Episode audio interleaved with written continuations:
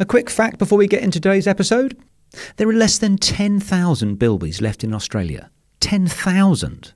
I had no idea it was so few. Which is why I'll be buying a bright pink Darrell Lea milk chocolate bilby this Easter. The good folks at Darrell Lea will again donate 20 cents from every deliciously smooth and creamy milk chocolate bilby sold to the Save the Bilby Fund. So do your bit and buy a Darrell Lea bilby for mum Buy one for the kids. Buy one for your Uncle Steve. And help this cute and very important Australian animal survive for decades more. You can't miss them. Just look for the bright pink Darrell Lea, Bilby and Woolworth stores right across Australia, which is where I hope we see many more Bilbies in years to come. Darrell Lea makes it better. You're listening to a DM podcast. Welcome to The Five of My Life with me, Nigel Marsh. As an author, adman, and theologian, I've always been interested in people's stories. Not just those with a high profile, but people from all walks of life, regardless of fame. Which is why I created this show. Each guest who takes the Five of My Life challenge chooses a favourite film, book, song, place, and possession. They tell me their choices in advance so I can research them, but they don't tell me why they've chosen them. That's the subject of our conversation. It's amazing what you can learn when discussing someone's five choices. I hope you enjoy listening to the show as much as I enjoy making it.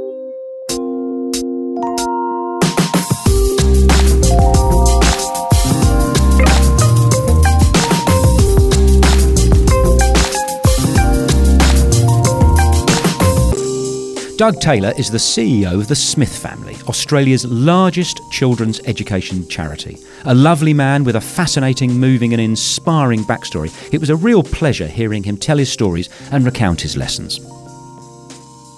So, Doug, welcome to Five My Life. Thank you, Nigel. Now, you are here because of the wonderful Five My Life community. I ask every guest to nominate someone that they want to hear. But there's a second stream where listeners write in quite regularly and say, Oi, you should interview, I don't know, Tom Cruise or Oprah Winfrey or whatever else. And someone called Stu wrote in and said, You should interview Doug Taylor. So right. just before we get into the actual choices themselves, would you yes. mind talking to that relationship? Yes, yeah, would love to. So uh, Stu's a good friend who I've got to know. Uh, as a mammal, I say a little with a little bit of embarrassment, a middle-aged male in lycra. Mammal, uh, mammal. That's right. so you know we hit that stage of life, and so I've uh, gone from other forms of sport to running. Now I'm on a bike because it's all I can manage. But in the course of that, you meet great people riding in groups. So. Stu lives not far from me, and we ride in the Southern Highlands of New South Wales. Spend many hours out together riding, and you get to know people pretty well. Actually, he's a he's a terrific person. Okay. Right. Well, well, so let's hope we don't disappoint him. That's right. No pressure. and no, no pressure, pressure, at all. No um, now, we start with the film on yes. Five My Life, always. Uh, and you have chosen the film adaptation of Harper Lee's 1960 classic, To Kill a Mockingbird. That's right. Perhaps a little predictable given my line of work and the like. But um, yeah, really kind of little interesting little backstory. So I remember sitting in the mid 80s in a one afternoon, Pennant Hills High School, I think it was year nine English. I was not in one of the top English classes, it was a lower English class, uh, not particularly great at school. And we had one of the really good teachers from one of the top classes, and we were studying To Kill a Mockingbird, and she played, she played the film. And I still remember it being played in the classroom uh, and just being struck by a couple of things. One, you know, the Atticus Finch character. I mean, you know, dashing, persuasive uh, lawyer, all those things. Um, kind of, you know, probably a bit seduced by the, you know, heroic male individual, all that sort of thing at that age, and a bit of white saviorism and the like. But still, um, it stirred something in me in terms of somebody trying to make a difference, stand up for something. And uh, it had a, quite a profound impact on me. And from that kind of time forward, it was clear to me that whatever I do, I try to be making a difference in big and small ways. And that's kind of been my working and volunteering life for uh, a long time. And, you know, one of the ways that has kind of become really important to do that for me has been really thinking about the fact that in the human lottery of life, we are born into the families that we're born into through you know just by that those circumstances. And sometimes that's great sometimes that's that's less great. And you know a lot of my work is about trying to ensure that we do as much as we can as a society to give young people every opportunity they can because there's so much innate potential in all young people. One of the great joys of my role at Smith Family is I meet a lot of the young people that we support. And there's just extraordinary talent, um, and with the right opportunities, they do incredible things. Uh, and we kind of have this myth, I think, in society that you know life is life is like a race. We all start at the at the at the line, the race line, uh, together, and the ones that succeed are the ones that work the hardest, have the uh, innate natural gifts. In reality, a lot of kids start 50 metres behind. They've got backpacks that are weighing them down. Unless we provide extra support to them, they, they just don't have a chance. And so that's a lot of the work that I've done over the course of my working life and at the Smith family. And look, honestly, Nigel, I don't have a problem getting out of bed in the morning and go. It's just a wonderful gift to be able to do this work. It's a real privilege, um, and I enjoy it enormously. For some of the listeners who aren't familiar with the Smith family, yeah. can you give the elevator uh, pitch description of, yeah. of the wonderful work that, that they and you do? Let me tell you the founding story very, very quickly. It's a it's a crazy story. So, uh, five businessmen 101 years ago uh, in Western New South Wales, having done some business out, out in the country, having a pub uh, in Parramatta. Uh, uh one night just before Christmas, they're talking about what they're going to do that Christmas with their families. Uh, the conversation turns to what is it like for a, a disadvantaged child at Christmas. Long story short, they pulled together some gifts, went to a local orphanage, gave those gifts. The matron asked, "Who should I thank?" One of them said, "Thank Mr. Smith," because they wanted to be anonymous in their giving. So, uh, so it wasn't brilliant. No, it, was it wasn't Smith. actually Mr. No, Smith. It was about being anonymous. It was kind of yeah. it's kind of a quaint notion if you think about the social media age, yeah. being anonymous in doing something. But that was a there was a sense of duty and obligation, I think, at that at that time. And so they all called themselves the Smiths, those five people, hence the Smith family. And so we had our centenary last year. And I'm a bit of a history nerd, and we got into the archives and, and, and our early years. And for the first few years when they were recording minutes, they'd all call themselves Mr. Smith. It was mostly men at the time. So it's actually impossible to find out who the founders are because right. of that sense of uh, anonymity in, uh, in giving from that, um, an organisation that's done a lot of welfare relief over time. About 30 years ago, after talking to the families that we'd supported, uh, asking them, how can we best support you? Uh, they talked about um, really the need to support their child's education. So from there, we've been increasingly focused on addressing educational inequality. Uh, we support through one of our flagship programs, Learning for Life, about 60,000 uh, students across the country, all who experience disadvantage by providing financial support uh, working with their parents and carers, principally to support them to uh, best support their child's education. All the data shows that the biggest predictor of education success is actually parental engagement in a child's education.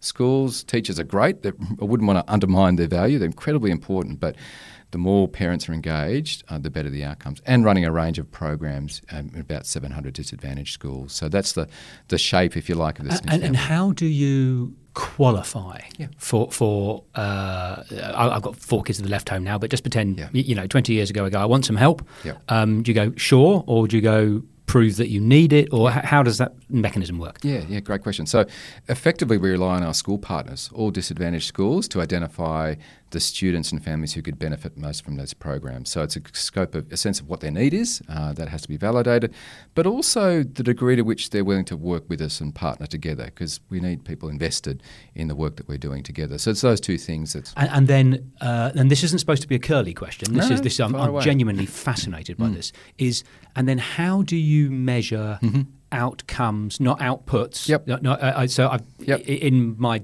time, I've done a bit of work with a variety of charities. And, I can hear that. And, and, some people are quite keen to talk about the outputs, which yeah. are great. Yep. And then you, you get to the outcomes, and I don't know, literacy hasn't actually been improved. Yep. So you go, well, forget the leaflets, mate. Yeah. it, it's not working. Anyway, yeah. so how, how, do you guys right. do? Oh, thanks for asking that question. I'm so glad you have. It's a bit of a passion of mine as well. We can nerd out later on measuring outcome. That's a whole. That's a whole thing. And look, you're dead right. It's really important that we take that seriously. And you know, we're we're raising you know, lots of money, uh, people investing in our work. So we want to be treating that money like an investment in us and our work. So, so we measure it rigorously by looking at um, the degree to which our students we're supporting are attending school. Uh, their achievement, how where they're going with uh, achievement data, their completion of school, and their post-school engagement. What are they doing after school? Are they going to further education uh, or employment? So, in fact, I was just at a meeting this morning. We were looking at that data, and I've got to say, at the moment, it's really tough. Um, cost of living pressures, COVID attendance is possibly the worst it's ever been. Um, and that attendance, school attendance, was going south pre-COVID. So there's something bigger going on in society, uh, and in the minds of you know parents and students as to how they think about education. So there's some big heavy lifting to for us as a nation uh, in terms of how we might turn that around. And we're in the middle of conversations with government and the like about the future of education. And you know, school attendance is one of the big things we've got to be focusing in, in on and, and addressing. And, and, what is your workforce? Is it is it largely uh, volunteer, part time, full time? How, how, do you engage with yep. the people you're helping? So uh, about a thousand staff, about five thousand volunteers. Uh, we started by volunteers. Volunteers are incredibly important for us. So I just recently volunteered for the Smith family, right. changed hats and jumped into one of our volunteer programs. I mean, it's a fascinating little program. Basically, uh, mentoring a young person in one of our partner schools, a young guy, uh, talking about uh, education and careers and the like.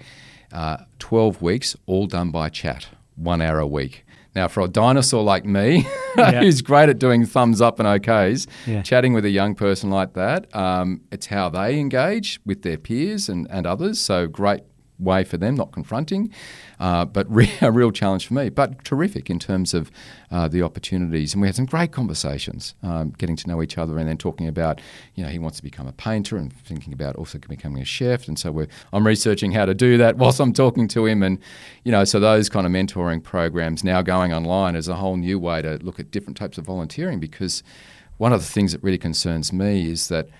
Uh, volunteering in Australia is at record lows. So um, uh, I think from nine, uh, 2019 to 22, 2 million people stopped volunteering in Australia. Mm. So, a hmm. big drop in our participation rate. And that just means that organisations like the Smith Family, we've just got to find new ways of helping people explore opportunities to, to volunteer in their community. I mean, I've volunteered all my working life as well, and it's one of the great joys of life. Um, so I see the great value of it, and we want more people to have that uh, have that opportunity and make a difference at the same time. Tell us uh, the most heartwarming story of a family or child that you've ah. uh, helped. There are so many, honestly. Um, the one that comes to mind is a young man I met early this year, uh, James. James is um, a really impressive young guy in his 30s now. So, one of the benefits of the Smith family is supporting a lot of people. Uh, we do that for the course of their education experience, but they become adults. And you have these conversations reflecting back on their experience as a child. It's incredibly reflective about the challenges they experience. So, anyway, James um, sadly lost his father when he was a young boy. Um, he died, I think it was in a fishing accident. That led to his mother really having some big mental health challenges, also grappling with substance abuse. And for a time as a young boy, he was effectively her primary carer. So you can imagine what he's dealing with in going through that, the impact on his education we got to know uh, James uh, with some other organisations and help him providing that financial support. Our workers were connecting and engaging with James, and he had opportunities to do careers related programs at school as well. Uh, discovered in him a passion for sport. Somehow, through our networks, got him an opportunity to go and shadow the physiotherapist at the Australian Institute of Sport, you know, for work experience. And that turn the lights on for him. And so set off a passion, become a physio. We supported him through university. You know, it's very expensive, obviously, university and housing and books and the like. Um, so James is now in his 30s. He's a physiotherapist working his own practice. He's just had a, his first child. And he told me recently about an experience he had uh, when he was uh, at the local hospital as physio doing a shift. And he said, I had one of those sliding door moments where a young man came in uh, to accident emergency, and he said, That could have been my life. Clearly, a young guy has had all sorts of challenges, and it was just one of those contrasts you see that with and with the right support at the right time by the right person, you know, it just says to me that um, people who face challenges can can go on and do great things and be great contributors in society. It's about getting those things to people when they need them. It just must be amazingly motivating it to is. see that. And, and then they uh, hopefully become your advocates yes. out in society. Oh, absolutely. And so, so James presumably will speak very highly of the Smith family. Yeah, no, they're great ambassadors. You know, we obviously we have a lot of money to raise for our work and honestly, um, all all I need to do is bring along a student, and they tell their story, and they're very generous in telling their stories, and really reflective of the challenges. And, just one other quick anecdote: Shane Hyde, CEO of Simply Energy, now gone on and done great things.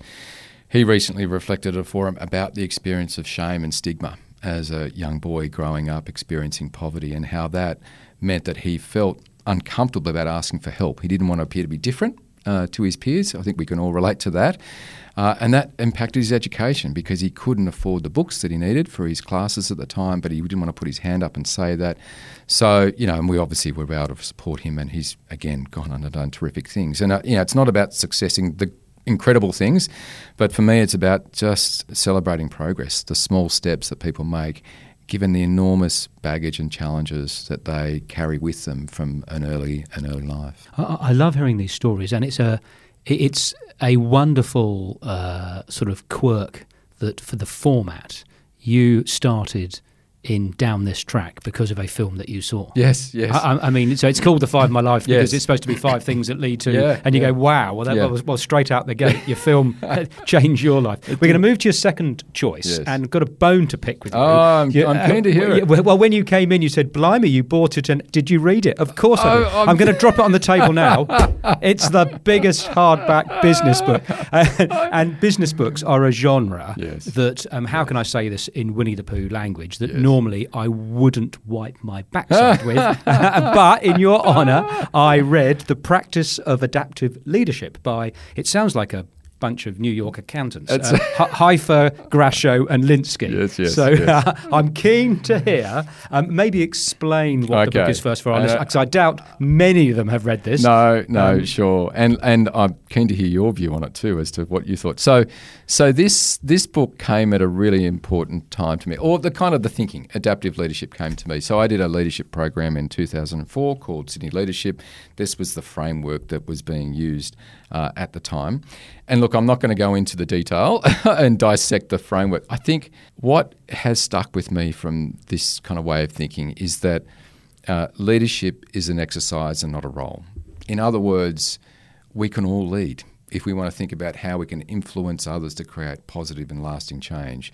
Now, that was a big shift in my thinking at the time. Maybe I was a slow learner or something because I'd equated leadership with roles, as I think a lot of people still do.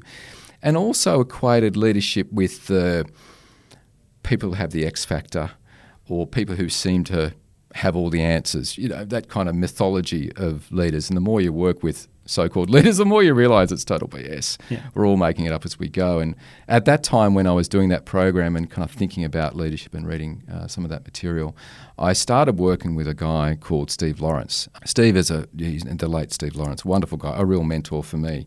Steve uh, started up an organization called Work Ventures in the late 70s in short, a group of Christian hippies. Uh, so, kind of living the alternative lifestyle, applying the kind of Christian principles of the kind of early church, you know, pooling their resources together in order to make a difference. And they were living together in La Perouse. Um, so, they started doing some incredible things in La Perouse and over time built this organisation that started to do more in economic development, a whole range of things. And I joined that team in the early 2000s and was working with Steve. And he just gave me opportunities to have a go. He was a serial entrepreneur and a really difficult person to work with, uh, broke all the molds of what we'd think leaders were, but so purpose focused, so, you know, laser like focus on what he was trying to achieve. And he, he let me have a go at doing things. So, you know, with him, we, set, we were setting up technology centres and public housing estates because we were worried about people being left behind in terms of technology access.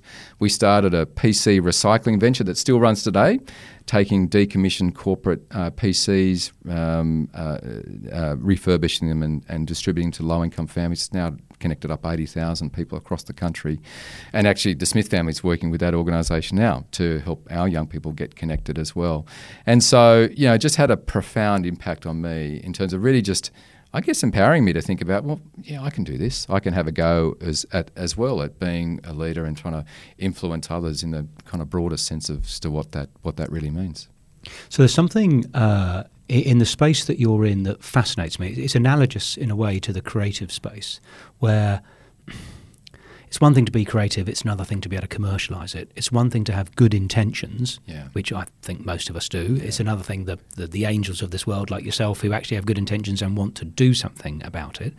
But then to have an organisation that is functional and sustainable, n- not in an environmental sense, I mean, as in is going to last, Yeah. is you need Yeah. all the stuff that's in this book because running an organisation that goes bust Yes. or all the employees are miserable or I mean, Yes. it, it, it doesn't you there, there is no hiding place from the harsh realities of the actual world Absolutely. you're a serious business person the fact that your business is helping Yeah. families in need is, is lovely but you've still got I mean you re- you report sort of to the ex-CEO of Macquarie, Yes, And, Nicholas, who, that's who- right. who probably Yes. isn't a complete pushover, and and you need to raise lots of money, and you've probably got, I don't know, have you've got a, a thousand volunteers, probably any one week, twenty of them are bent out of shape because because something hasn't happened. But would you mind talking about the the business challenges? Good. Yeah. No. Thank you. It's a it's a it's a great question, and it's a, it is a real challenge. So, you know, actually, Steve had this line he stole from someone someone else, I'm sure, which was, you know, there's no mission without a margin.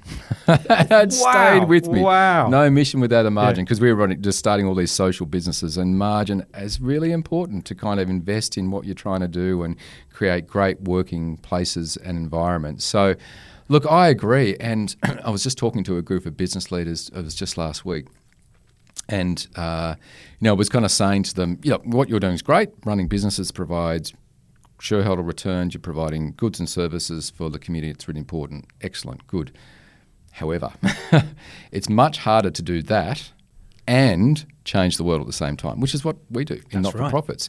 We have to run good, sustainable organisations, retains people, uh, builds our reserves so we invest in the future, and we're also trying to improve the lives of people and change the society. That means working with government and other organisations. And you know, for us at the Smith family, yes, we're doing it and supporting those 60,000 students through Learning for Life, but we're also trying to work with government to change the future of education because we know there's actually 1.2 million children experiencing income poverty in Australia today, and we're working with a small number of those young people, still a large cohort, of course.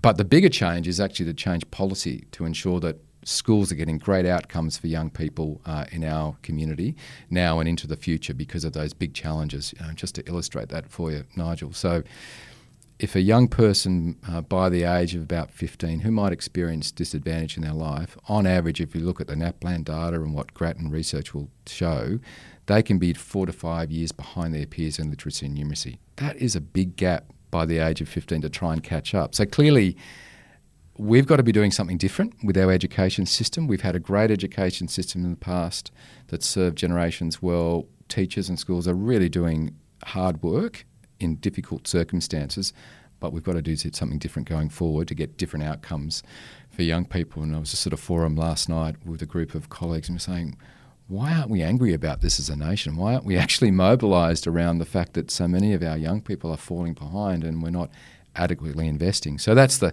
that's the sort of work of a of a not for profit trying to run an organisation and change the world at the same time. It's tough, but you know it's exhilarating. Now, and I imagine those five wonderful people who weren't called Smith but were called Smith, if if they were here in this room now, 101 years later, and I asked them the question, would you be pleased if the Smith family didn't have to exist? They would say, absolutely. Yeah, yep.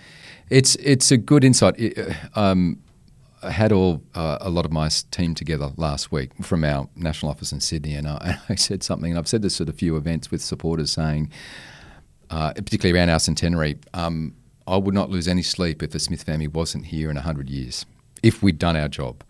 Um, and what matters is that not we sustain our organisation, but that we sustain the impact and the difference that we're making. And if that means that ultimately we go to business, that'd be great. That's Wouldn't we celebrate that? Yeah. Uh, but that's the that's the important thing because it's very easy, as you know, in an organisation, you get caught up with the institution and keeping the wheels running, not kind of asking those bigger questions around what what what difference are we actually making? It would be fantastic if the Smith family didn't exist. I mean, it's It going to be a few years, but Yeah, you go because the point is to, Yeah. you know, so vulnerable families, you know, haven't got educational challenges. Yep. Wonderful. One quote from the book. Yeah. Uh, I mean, and, and I, actually, I'm being harsh on it. I mean, I, I, I don't like the category because I think it's sort of rehashing, you know, flashes of the bleeding obvious. But, I, but it was actually quite interesting about the balcony view Yes, and diagnosis, then action. Um, but but one of the uh, phrases that I've, I've written in my copious notes here is adaptive leadership, which was the title of the book, uh, always involves helping people deal with loss. Would you mind That's talking great. to that? Oh, it's fantastic, isn't it? Any good change uh, requires tough decisions and trade offs. And invariably, there are winners and there are losers. And so, a lot of the thinking in adaptive leadership is how do you bring people along uh, in order to achieve that change? Because you know the losses might be around. There could be resources, or it could be just ways of thinking that people have been previously invested in. So, uh, a lot of what they talk about there is kind of is pacing the change. How do you have the right conversation. So you're turning up the heat and, and kind of going, you know, full frontal into those difficult conversations. We're not doing it too, make, making it too hot, too hard, so you blow people up, but bringing people along. So I think that's that's the essence, I think, of the challenge on big kind of social challenges, but also in organisations as well, where you've you've got to leave things behind in order to do new things. You know, we we const- one of the things I'm really proud of at the Smith family is that add that 100 years, but that 100 years of constantly doing new things and changing. And one of the things that we've been leaning into a lot is, is digital inclusion. You know, we want all of our young people to have a connected laptop. Um, it seems bleedingly obvious, but 15% of the families that we're working with don't, and probably about 15% of the students don't have a laptop. Now, you think about the educational impact for them, it's enormous. That's a big new thing. Right? So, what, what do we need to leave behind to take on this big new thing? What have we got to do differently? So, it's those sorts of things I think that are really the art of leadership uh, in helping people work through those things together. He, he had a great analogy in the book uh, of vegetable soup. Ah, yeah. I really liked it. It speaks to what your point you've just made, where, where about not too hot, not too cold. You go if, if you if you nuclear blast it and keep it on the stove for an Yes. hour, it's just mush. If you don't heat it enough, then the Yeah. potatoes and the carrots haven't. You know, you need to get it just right. It's it's yeah, it's a good analogy, and I think the other thing that's inherent in that is that he talks about is that our human nature always drives us to comfort over discomfort. So invariably, the role of leaders is is really about turning up the heat in a productive way at the right time. So we lean into those right things because in, ultimately we'll avoid that at all costs because we don't like pain as human beings. So I think that's that's again one of those kind of challenges.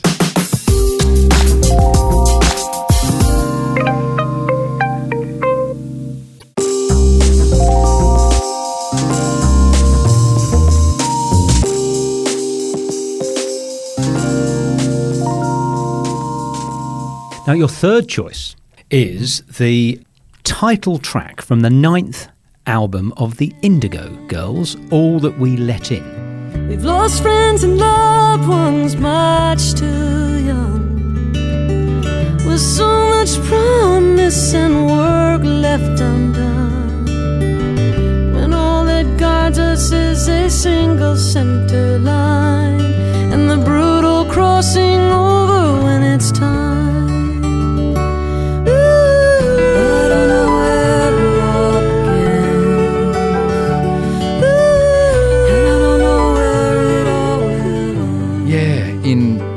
2004, my wife Kath and I uh, were due to have our second child. Um, so, eldest daughter Jemima, and uh, unfortunately, tragically, uh, Hugh died seven uh, hours after being born. So, really terrible experience. He had pulmonary hypertension, which means that his lungs didn't make the transition from uh, being in the womb to breathing breathing independently. So that was a just a horrific, horrific experience. Uh, and in fact, it would have been Hugh's 19th birthday on Sunday, just gone. So we, we were Right. together at his grave, uh, reflecting on on you know our loss and, and what that means. So you know these experiences shape you in ways you don't fully understand, and it was uh, really had a profound impact uh, on Kath and I, particularly on Kath, who obviously carried Hugh all that time.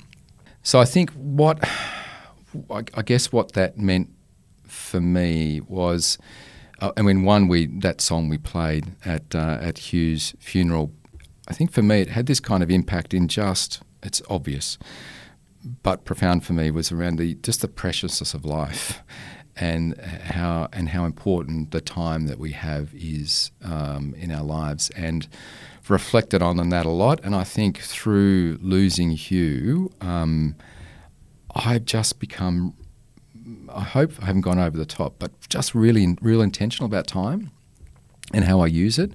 You know, I want to use time in thing for things that matter, but also for things that support people that matter to me uh, at the same time. So become quite disciplined around that, and you know, I think about that stoic. Uh, philosophy of you know the memento mori. Um, uh, in other words, you know they talked about every night the practice of thinking that you might not wake up. So what do you need to do tomorrow? What do you need to do differently? And so that that kind of has been really, I guess, ingrained in me the, the dis- discipline of how we use time. Um, and focusing on the right things, and, and equally with that, being just really purposeful uh, about about life and, and all those things. So that, that that I guess is the big one of the big impacts of my life in, in losing Hugh in that way. It's such a sad story, mate. And if you don't mind me asking, did, did you know during the pregnancy that it was no, trouble? Oh no, my complete, word! Oh my complete, word! complete shock. So. So you went from joy yeah, to seven. Oh, mate, in, you're making in, me well up. In, it was awful. In a mo- in a matter of moments, um, very quickly became aware that something was wrong. And you know, I can still, you know, uh, nurses and doctors were you know wonderful. They were so good to us and helping us kind of process that in the moment and and afterwards. Um, was just awful. and I still remember, you know, uh, at the kind of the final, the last few hours we had Hugh. I had while the nurses were looking after Kath, I held him and I took him outside and just was kind of outside, uh, sitting with him and uh, the breeze kind of blowing, just blowing his hair around and like, and it was just, you know, you, you just those kind of moments that that sit with you. So yeah, really, really kind of awful, really awful experience such a credit that you've managed to to take something positive out of it in terms of in being yeah. intentional rather than I can imagine disappearing down the bottom of a glass or yeah. yeah, yeah, yeah. You've had kids since. Yeah. So yeah, yes. Our our uh, daughter Bridie uh, is just finishing her HSC uh, this year actually. So we we had another child, which was wonderful. So so, yeah, family is really important. Obviously, when you lose a child, those relationships matter um, enormously uh, to you, and so we're really grateful to have to have our girls, particularly uh, in losing Hugh. But he's with us, and we uh, we certainly remember him. One of the one of the lines in the song uh, basically is about life happens, and we need yeah. every part of it to shape us. And it's uh, yeah. I can imagine if I had your story, I'd want to punch someone who said that, but it's um, mm. It is sort of true. I mean, it is just like you're saying about the we don't choose where we're born. Mm. You know, we could have been born mm. in, you know, war torn Syria or somewhere, yeah. and yeah. So, I, yeah, mate, that's just such a yeah. sad story. and it's look, I've obviously had lots of friends and family who've been through, as we all have, all these enormous challenges, and it's it's a real fine line between looking for too much meaning in suffering and those awful things, uh, but also being reflective and responsive and, and acknowledging that it does shape you and kind of thinking that through. So it's try to get that balance and not be too fatalistic, kind of maintain that sense of optimism and hope. And that often people who go through those crushing experiences is very hard uh, to do that. And, you know, and just credit to Kath. Kath's a remarkable person um, in terms of, you know, she's had significant health challenges as well, but remains this incredibly, and with losing Hugh too, still remains this enormously optimistic and hopeful and positive person, and invariably shaped in part by that.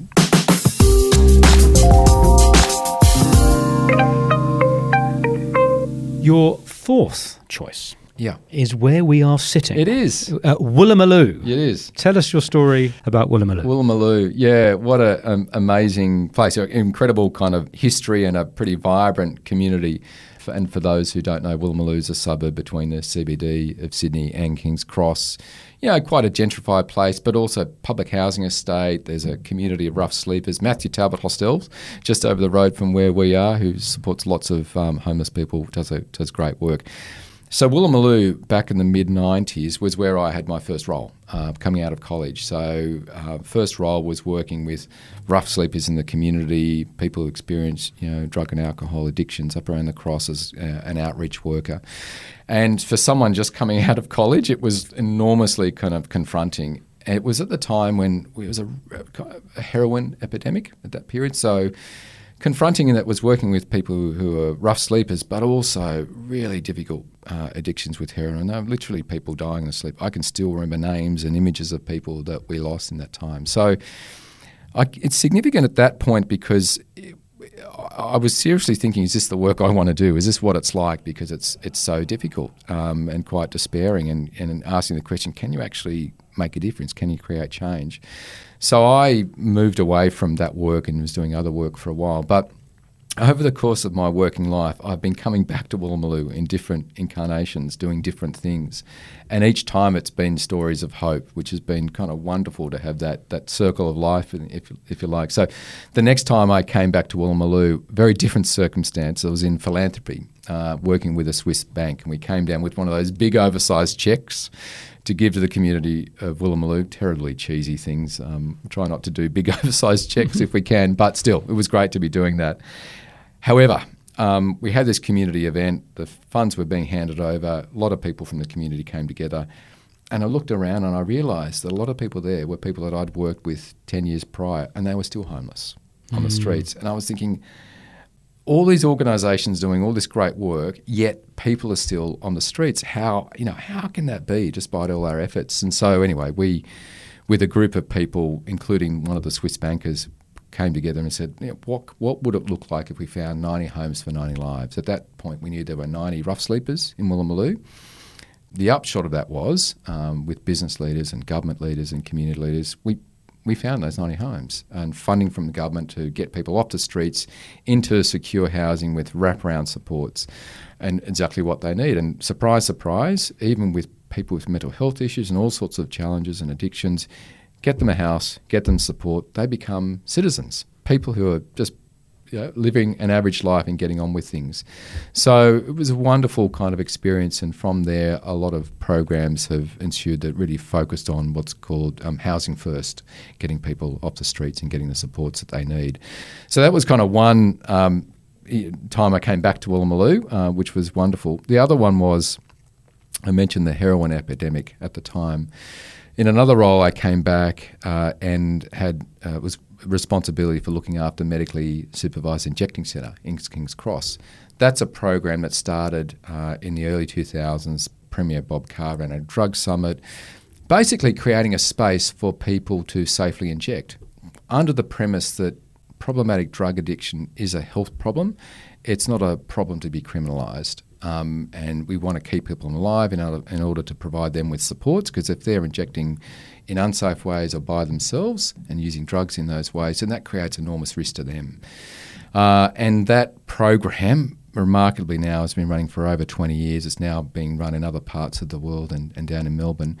And in King's Cross, there's been 10,000 overdoses in that centre and not one death. Right for me, I find that enormously hopeful. I think of all the lives saved by a great program that's focusing on the health issues and not punitive measures and criminalising a problem. Uh, so, yeah, so Woolloomooloo has been a place of great experiences for me. Difficult at the same time in terms of what you see, in terms of the challenges that people experience. The problems aren't all solved in Woolloomooloo, of course, but, you know, I just, again, I've said it before, but with the, the right programs, the right supports at the right time with the right people, can do great things for people when they need it. If I flipped the coin, you've talked a wonderful story about James and the wonderful 90 bed story. Would you mind talking to an initiative or a project you were involved in that, with the benefit of hindsight, 10 years later or whatever, you go, well intentioned, but oh my God, what the hell were we thinking? It, it had bugger all effect, or, or indeed it made things worse. Mm. Probably one of the programs that comes to mind is, you know, when I was at Workventures, and this was mixed, I'd say this was mixed kind of success. Uh, again, we were focused on trying to bridge the digital divide, and we were really concerned about, about remote Indigenous communities. Um, lots of challenges uh, for those communities. Great strengths as well, great cultural strengths, wonderful deep history, and you know lots of great cultural leadership as well. But what we were trying to do was create effectively internet cafes in those uh, in those communities because we were worried about the young people falling behind with their learning and being isolated and removed. So we created a few white elephants, if that's the right description, may not be the right metaphor, uh, because we really just didn't do the work of engaging the community. But also, we didn't address the tyranny of distance because what do you know? Computers break down. Um, and there weren't the skills in those communities to repair the hardware, and we didn't have the kind of the pipeline of support and supply of uh, replacements and the like. So that's one of the big kind of learnings, and you know, over time we we looked at doing that differently, and so shifted from kind of the classic go in and put the hardware in place, you know, uh, if you build it, they will come sort of philosophy, to focusing on building leadership and uh, building capability and particularly providing those supports so that the leaders themselves uh, could do that work and that we were just enabling them and providing the resources that they needed, and particularly around some of the technical training and the like. So, again, not rocket science, uh, but a shift in approach, I think, was the big lesson. And sad thing is, I still, you know, you, people still make those same mistakes. I think, you know, going in all guns, have we got a solution for you, community? Mm-hmm. Uh, instead, listening and particularly listening to leaders and supporting them with what they need and, and helping them take the leadership role for their own community. Oh, that's just wonderfully honest and instructive and helpful, you telling that story. It shouldn't stop people being well intentioned. No, and, and no. because you make a mistake doesn't mean No. you should stop working in the field. I remember No. ages ago, oh God, 90s, working in uh, anti drugs, and we did a set of posters, uh, you know, to try and stop people doing heroin. And, and the model that we used, uh, you know, we made look horrible and wasted and whatever, was stuck up on posters. Y- You know, it, it, she became. It was like Yeah. the, the, the phrase "heroin chic," Kate Moss, and all that stuff. Right. Is the poster, the image that we used to put young people off from doing heroin was attracting them. Goodness me. Yeah, really. it just uh, mind meltingly. How on earth could you want Yeah. to look like that? She's clearly skeletal and blah blah blah. But it, yeah, you've just got to look at outcomes. Yeah, you you go do. well. So everyone involved in that, no one wanted to do that to have that outcome. No. But but rather than be defensive about it, you go, yeah, that Yeah. that was idiotically non-effective. So rip it up Yeah. and learn. And it's it's right. You know, good intentions aren't enough. I think is the is the point, isn't it? I mean, they're great, but it's a combination of focusing on outcomes, theory, thinking about unintended consequences. I mean, I think that's one of the great lessons. Is you know, think about the downsides, what could go wrong, uh, and what you need to do about it. But uh, again, fundamentally, it's just about listening. I think we're getting better at doing that and taking seriously uh, people's voices and empowering them to guide and direct us. There's a big focus uh, with a lot of peer organisations that I work with about prioritising lived experience. So people that have those experiences, how do we listen to them? How do they have roles of leadership? So you know. Um, in a couple of weeks, this might be a bit of a spoiler, but we've got our annual general meeting at the Smith family, and we'll be inviting onto our board one of our former students. Wonderful. Know, so he will bring to the table all his experiences uh, of experiencing poverty as a young man, the challenges with his education, all that insight will be front and centre in the decisions that we make. And a lot of organisations are thinking about that. And I think that's a great thing to have those insights. It's, I think it says something about what you prioritise and, uh, and what matters when you think in those ways. Wonderful. Your fifth and last choice on Five My Life is your. He says your first birth certificate. How many have you got, mate? That's right. Many false identities. No, I have two. So, backstory is um, my birth mother, Kay, uh, conceived me in uh, Perth, Western Australia, and came over to Sydney to have me at Crown Street Women's Hospital and put me up for adoption. So, Kay, uh, at the time, as she tells me, had a just kind of things were a bit challenging in the family at the time. Brother had just come back to the Vietnam War, things were disrupted. So, and it was a different era. So, without telling the family, flew all the way across, uh, had me, told the family at some point later, and then. Uh, I was born three weeks later. I then met my adoptive parents, Richard and Louise. So two two birth certificates. Second one, Douglas David Taylor. Uh, first one, Michael James Lidlow. So these kind of two, almost again, it's the sliding doors things. Yeah. Uh, two kind of identities, if you like. And I remember, you know, in my late 20s, embarking on that journey of understanding uh, where th- where I came from, in a sense, all those uh, from all those years ago. I, I left it to the late 20s. I wanted to be kind of fairly settled uh, as a person. It's, you know, adoptive experiences can be pretty challenging for a lot of people. It's not a uh, common practice these days as it was back in the 70s because I think we prioritise blood connection and connection to family. Um, and it's very difficult, I think, for those who have to make very difficult choices in child protection. I don't envy their roles, and they're trading off the connection with sometimes risk of harm and abuse. Very, very difficult choices. That wasn't my situation at all. But um, uh, yeah, so that's my kind of uh, backstory as to how life has unfolded to me. So I feel, honestly, Nigel, it's been a, a good experience for me. I feel like I've got two wonderful families my adoptive family are really important to me. They've shaped me and influenced me in you know really significant ways, and reconnected with Kay and my birth father Ross, and as a whole. In fact, in a few weeks, I'm going over for my sister's wedding uh, in Perth uh, for, uh, with Marita uh, and Seamus, and so it's been a, a really positive uh, experience for me. When did you get back in touch with Kay? Yeah, late 20s. So to complete that story. So it's a really interesting process. At the time, docs at the time in New South Wales very cautious about how to make those connections because uh, you can imagine quite confronting and particularly for the birth parents to have somebody out of the blue. So they have what's called a reunion register. So where either party puts their name down uh, in advance to say I'd be open to meeting uh, the other person, and if there's a match made, they'll then connect you up and provide the de- details. So we corresponded first with Kay. We were writing for a while. Similarly with Ross, we were writing. Then a few phone calls, and then a little later we said, "Why don't we come over?" So, still remember going over with Kath. Um, we hadn't had hadn't had any of our girls at the time, or Hugh, and um, flew over and. Um, uh, meeting her for the first time. Uh, actually, remember she got the times wrong, and so it was a total surprise us being there. We were com- supposed to be coming a day late, which was probably good for her to not be so anxious. So yeah, it's been a really positive experience, and I think.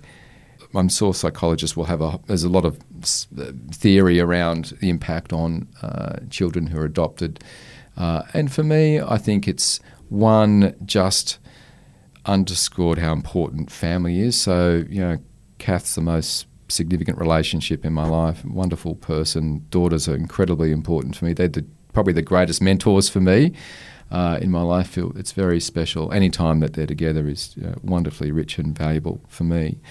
I think the other thing too, what I've taken from that is the importance of, I don't know how to describe it, but open families.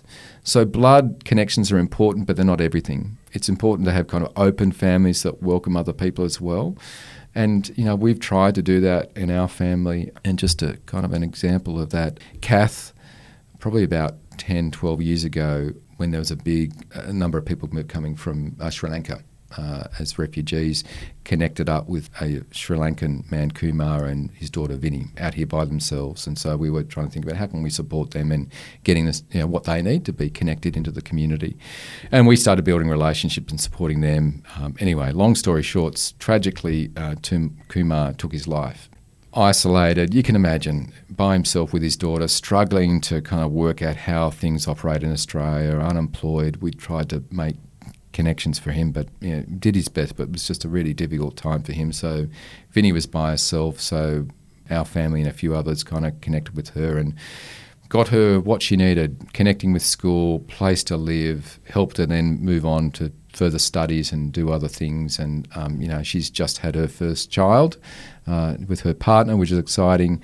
Uh, trained preschool teacher, gone on to study aged care, and just got permanent residency two days ago, which was yeah so so wonderful. So yeah, wonderful to have those kind of stories again of hope. Um, but I guess what I take from that is uh, you know, obviously in my professional life, we can do a lot in providing services and support, but often it's what communities can do. Families just connecting with families, um, people connecting with um, friends by organising groups to ride together. You know, just communities looking after each other is as important as all that we do in government in providing services uh, as well.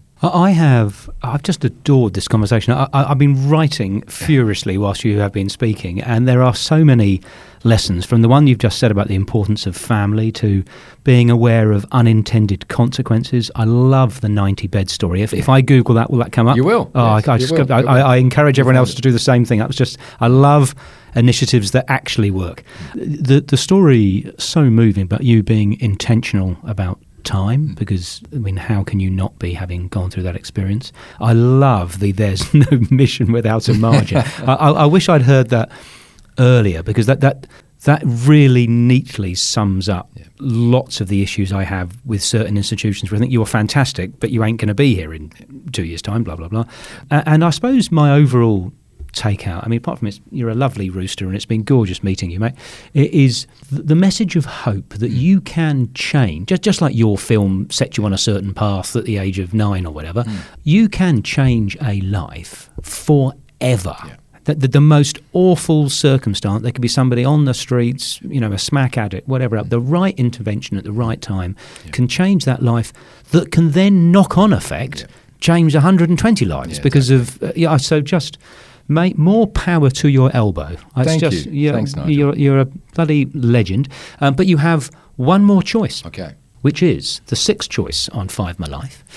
Who would you like to hear take the challenge next and why? Great, thank you. So, well, um, as I mentioned before, I'm uh, on the board of Wayside Chapel um, and uh, love their work. You know, their kind of mission of there being no us and them, seeing the importance of communities coming together as one, people in all their great, wonderful diversity and richness. So, I would suggest that you get Jon Owen, the pastor and CEO of Wayside Chapel. Jon has an incredible story you know, worked internationally, worked out in Mount Druitt, Western Sydney for a number of years.